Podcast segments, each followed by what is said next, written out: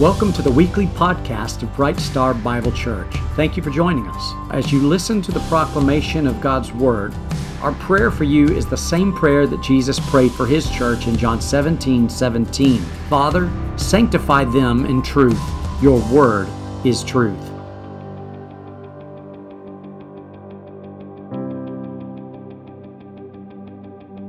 cannot drink the, from the cup of the Lord and the cup of demons. You cannot partake of the table of the Lord and the table of demons. He was making it clear that they couldn't have it both ways. He was calling them to a life of holiness. He was calling them to come out from among their pagan practices and out from among the pagans who don't even know God. And many in Corinth had chosen to embrace their old pagan ways, but instead they repackaged the paganism and did so within the church, and then they claimed it was the Holy Spirit that was doing all of these various things. So the Apostle Paul, beginning in chapter 12, is clearly laying out the guidelines for the proper conduct in the local body of Christ in relation to spiritual things and in relation to spiritual gifts. He's calling them out of their paganism and he's being very clear about it. He's correcting the abuses that are taking place within the church and all, as I said, all of these things that are being done under the name or under the guise of the Holy Spirit. And he wants to be very clear that everyone understands it's not the things that are taking place are not the Holy Spirit. So let's look at our passage in verse 4, uh, chapter 12, verse 4. It says, Now there are a variety of gifts, but the same Spirit. Now, that word variety or varieties means divisions or distributions or distinctive gifts. There are divisions or a variety of gifts, different distributions of gifts that are given among the saints, all from the Spirit. And at this time, he's saying the one and only Holy Spirit of God is working in the local church in a variety of ways, okay? Some early gifts were for the purpose of deliverance, some were even supernatural works. But again, uh, as we see even in the Old Testament, these signs, miracles, and wonders validated God's man and God's message. The purpose of these gifts was not to get all riled up and emotional and have an experience and enjoy a spiritual high. That was not the purpose. It was not to edify themselves or to seem spiritual to others as they each got their own little time in the super spiritual spotlight, right? Everybody look at Joe. Isn't Holy Joe so spiritual? Look at what he's doing over there. All right? The purpose of the spiritual gifts that were given was so that the church could actually know God's will in order that they would be unified and work together toward accomplishing God's purpose. And ultimately, in doing this in the body of Christ, it brings God glory. Verse 5, let's look at verse 5. He says, There are varieties of ministries, but the same Lord. So he's making this case here, supporting his first statement with another example. There are also divisions or, or distributions or differences or distinctions of various ministries within the church, but all are given by the Lord. All are given by the Lord. And make no mistake, the Spirit, the Father, and the Son are one in perfect unity in regard to all things as they work to accomplish God's eternal purpose and plan within the body of Christ and reaching those who are his children. The whole point of these ministries that were given was not to create celebrity pastors or to prove which person was the most intelligent, the most gifted orator, the best teacher, or uh, the, the, the greatest thinker or philosopher. The purpose of these various ministries that were given was, again, so that the church would actually know God's will in order that they would be unified and work together toward accomplishing His purpose. And in doing so, God would get the glory. Are you guys seeing a pattern here? Okay. So verse 6, and there are a variety of workings, but the same God who works everything in every one. And that word workings means effects or the results or the outcome. He's working all of these things toward his desired outcome. The purpose of these workings, these results, was not so that someone could puff out their chest because their particular area of ministry saw more visible, quantifiable success than the ministry over here, right? The purpose of the various workings or results that were given was so that the church could actually, I'm going to be repetitive, but I want you to get it, so the church could actually know God's will in order that they would be unified and work together toward accomplishing His purpose and His plan, and that ultimately would bring God the glory. We see a sort of progression taking place here in this statement. God is the one who gives the tools or the gifts. God is the one who gives the knowledge of how to use the tools properly in the areas of ministry. And God is the one who brings about the end results. He's the one who accomplishes these uh, the outcome. And anyone who would take credit for these spiritual results is vain, they are boastful, and their arrogance honestly places them in spiritual danger. Continuing in verse 7, he says, But to each one is given the manifestation of the Spirit for what is profitable. It's all the same Spirit, it's all for God's purpose, and it's all for the benefit and unification of the local church. Again, so they can accomplish His purpose and His plan, His way, His will, so that ultimately God would get the glory. Not man, but God. Put very simply, He uses the faithful people of God, empowered with the gifts of God, and through them, He accomplishes His purpose and His plan. It's real simple. It's always about Him, and it's never about you. That's something that we should remember, when we are tempted to steal just a little bit of the glory, a little bit of the spotlight, it's not about you, it's all about Him. But let me be clear there is great benefit to you. There's great benefit to the believer. For the one who submits to Christ and His Word, for the one who is gifted and walks, genuinely walks in the power of the Holy Spirit, who is used alongside their brothers and sisters in Christ to accomplish God's plan, in this lifetime, that person and those people in the context of the local church will be satisfied in a very real, tangible, true spiritual sense. They will be fulfilled in a genuinely spiritual manner, and their lives will manifest fruit that is eternal. And then, of course, we know God's word promises that they'll receive an eternal reward because they are walking in the Spirit. Now, next week, we're going to begin to look at some of these gifts that are following in these verses below. But first, I want to do a survey of what the Bible defines as the genuine works of the Holy Spirit in the life of the believer. What does it look like when it comes to walking in the power of the Holy Spirit? I want to walk in the power of the Holy Spirit. Do you?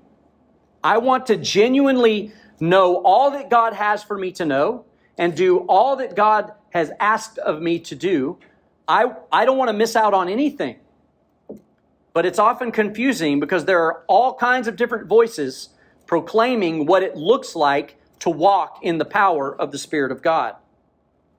If we were to take the word of some Christian movements, then all believers are supposed to be performing the same supernatural acts that Jesus and the apostles did. So, in other words, we should all be healing the sick, raising the dead, uh, commanding storms to dissipate and move, speaking in heavenly languages, taking trips to heaven, and we should be hearing God talk to us directly with new revelations almost daily. But is this what the Bible means when it tells us to walk in the power of the Holy Spirit? Are these the gifts that every Christian is expected to utilize every day for God? Is that what's expected of us? The simple but obvious question that I always like to ask you is what does the Bible say? What does the Bible actually say?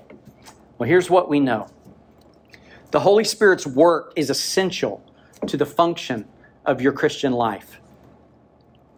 There's no doubt, no doubt about that. You must be, uh, if you're a child of God, you must walk in the power of the Spirit of God. But understanding the Holy Spirit's character and attributes are also essential to your proper understanding of who God is, as I said before, and God's nature. The Bible is clear about the various ways the Holy Spirit works in our lives. So I want to just spend a few minutes this morning clarifying some of those things so that you can know and you don't have to be confused. And when someone's doing these other things and claiming it's from the Spirit of God, you don't have to wonder, is that actually from God? Well, does the Bible say it's from God? If it's not in the Bible, then you shouldn't pay any attention to it. So, first, the Holy Spirit's first work, it all begins with regeneration. Regeneration. The Bible is clear that we are all sinful, that we are incapable of being righteous on our own. We are incapable of living a spiritual life without Christ. Romans 3:10 through 18 says this. If you want to jot that down, you can read it later. Romans 3, 10 through 18. Romans 8, 7 through 9. Again, Romans 3, 10 through 18. Romans 8, 7 through 9. You see, your mind, before being regenerated by the Holy Spirit, the Bible says was hostile to God. I want you to think what it means to be hostile.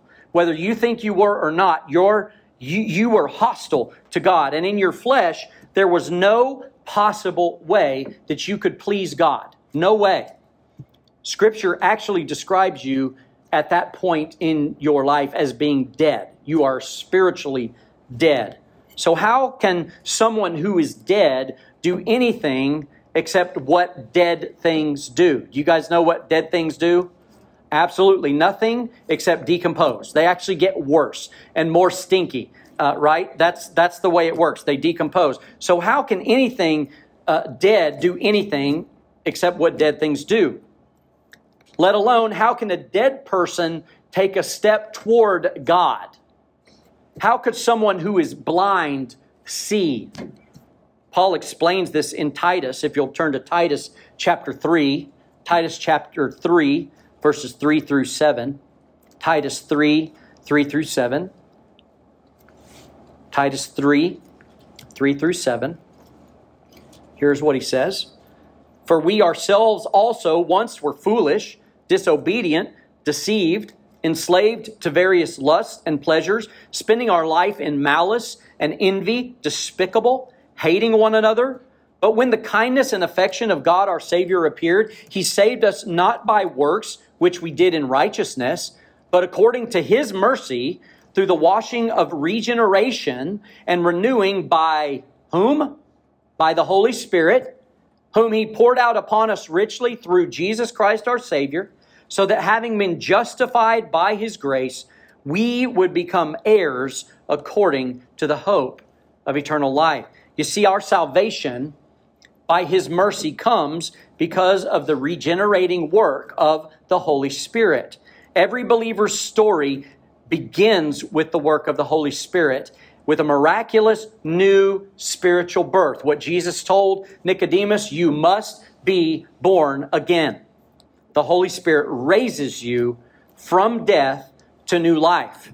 He gives you sight when you were blind, and He opens your ears to hear the truth when before you were absolutely and completely deaf to the truth of God.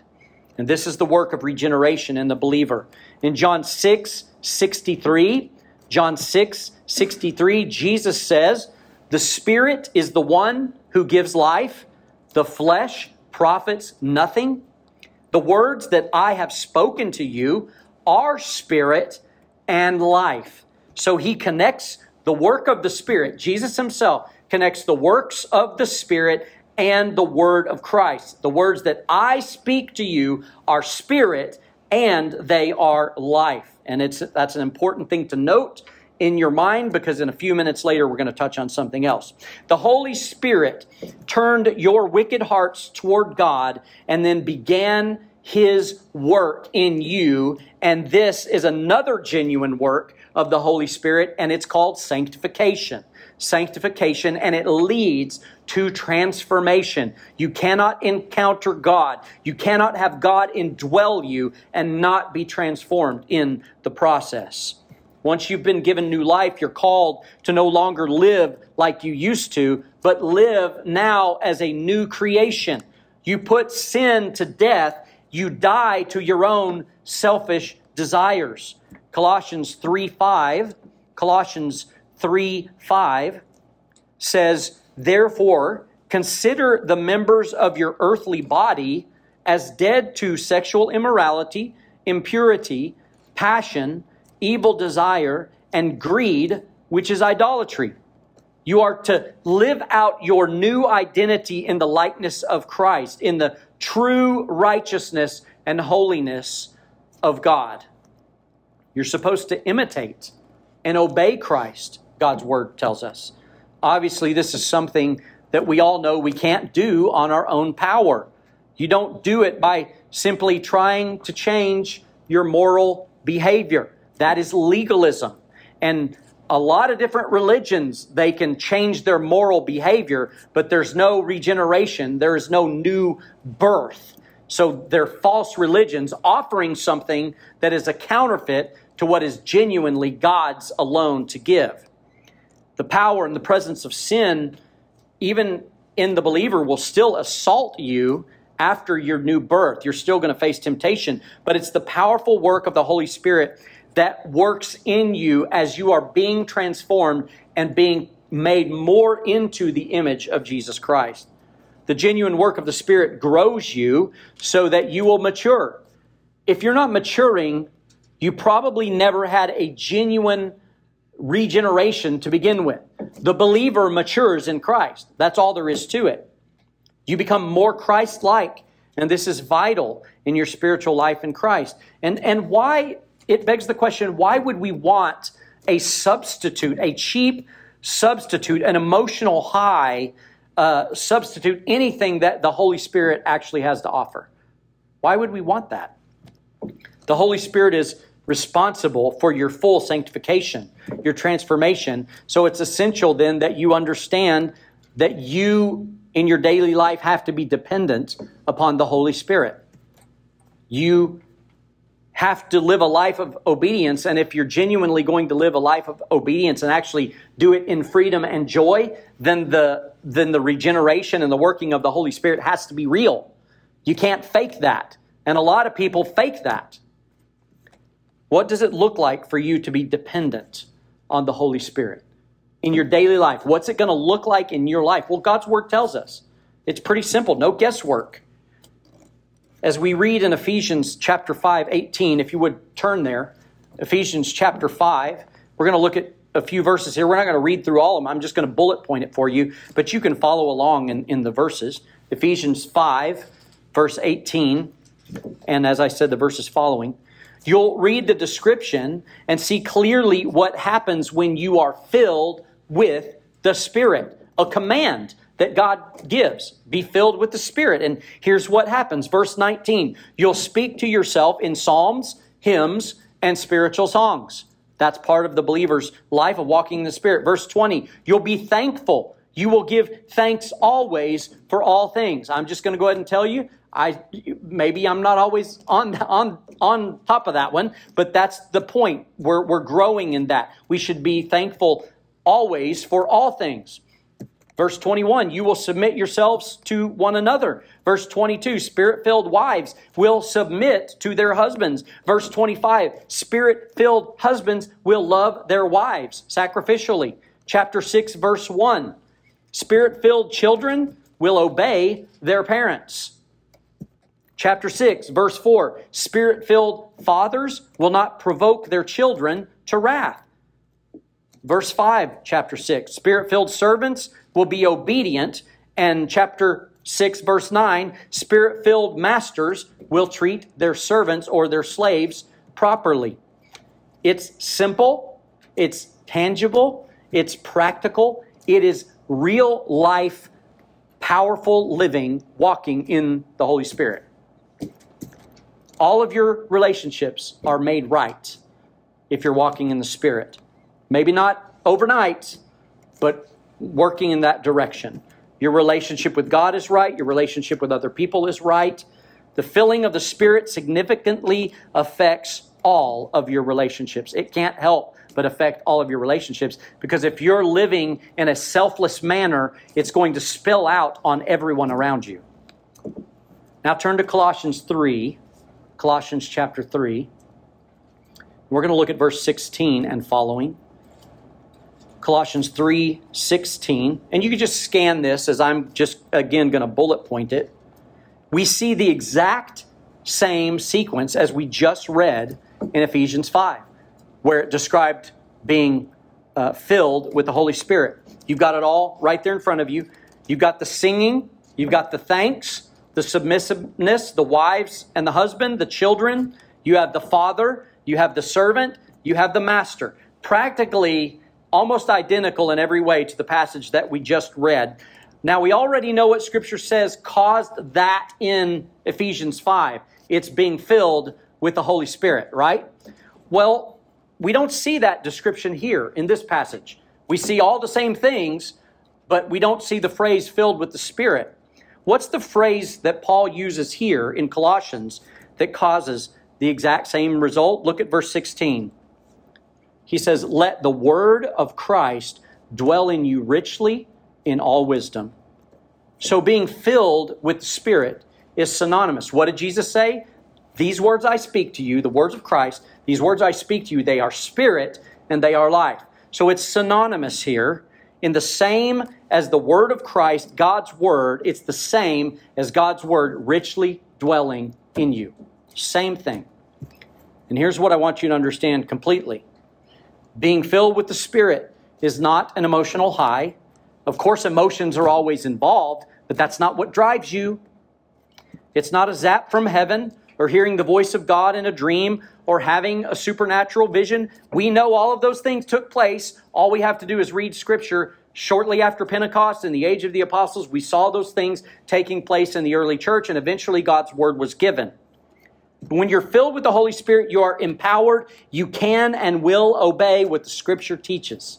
He gives you the power to do it and through careful study, the word of Christ will be deeply planted in your hearts and in your minds. The righteousness that you once hated, you will now long for, and your fleshly desires will no longer satisfy you the way that they did before you were saved. In fact, when you stumble in your sin from time to time, it will actually repulse you. You will know that it's wrong. You will reject the things that you once loved.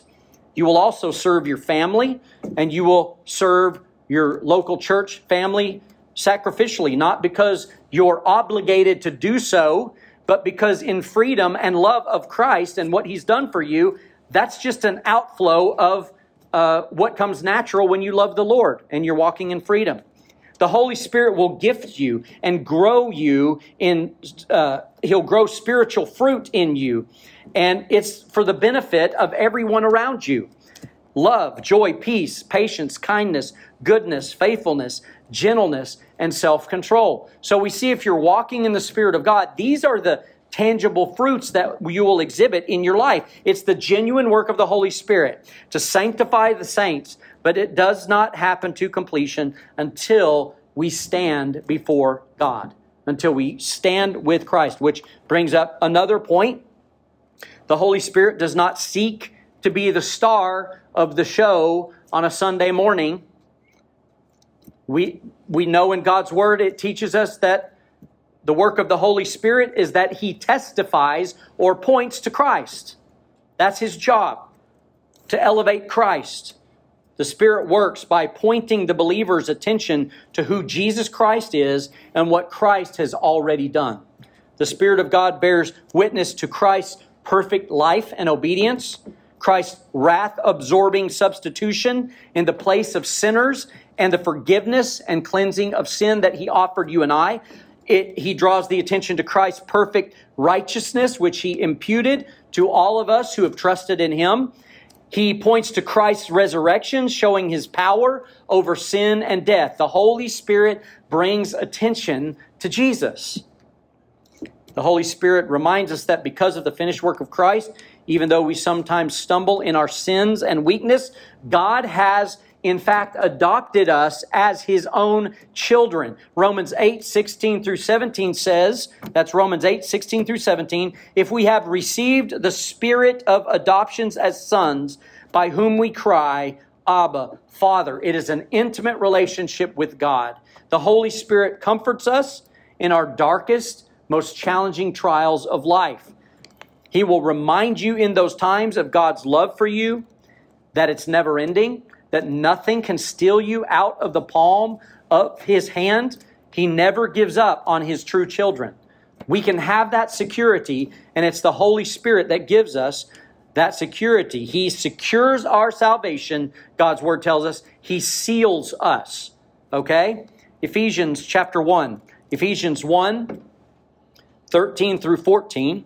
Ephesians 1, 13 and 14 says, In him you also, having, having listening, after listening to the word of truth, the gospel of your salvation, having also believed, you were sealed in him with the Holy Spirit of promise. It never ceases to amaze me how many people believe that you can lose your salvation when it's God's work. It's God's hand who does the saving and it's God's hand who does the sealing and you can't unseal something that God sealed.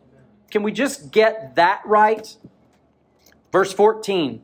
He's given the Holy Spirit is it says you were sealed in him with the Holy Spirit of promise who is given as a pledge of our inheritance unto the redemption of God's own possession to the praise of his glory. So the Holy Spirit secures the believer when he puts his faith in Christ. Not only does the Spirit of God get the believer in to Christ, through regeneration, but he also is the guarantee that you and I, if we're true believers, are going to make it to the end.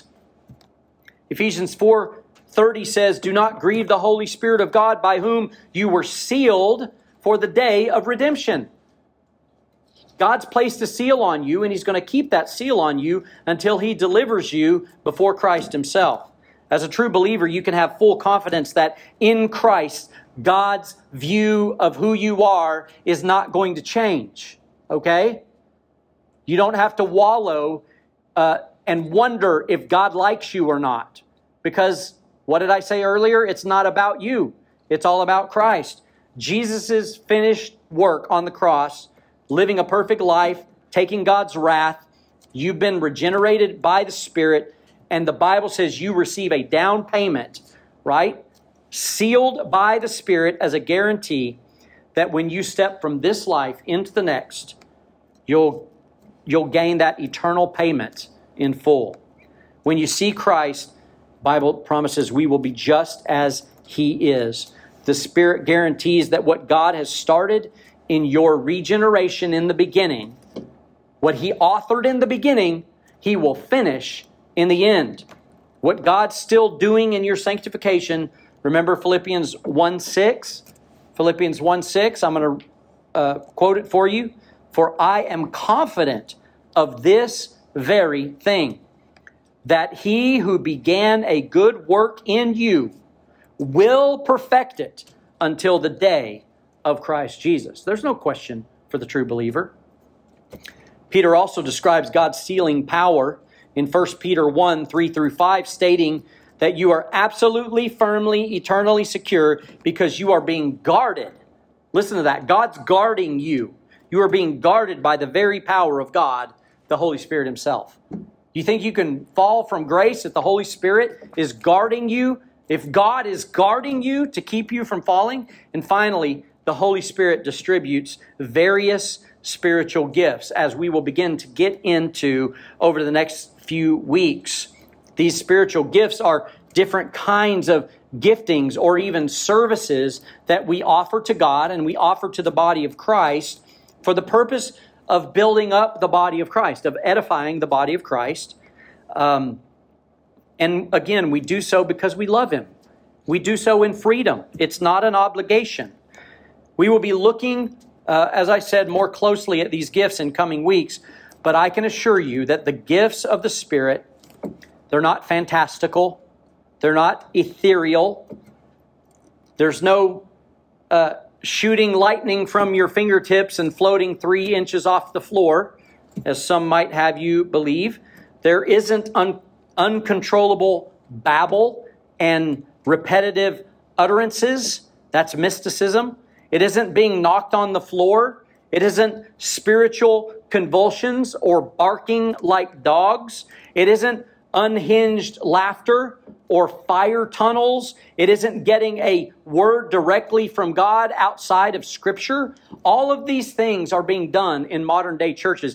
Justin Peters was supposed to be with us today, and he had to cancel. I have to give you a little taste of what he would have given you had he been here.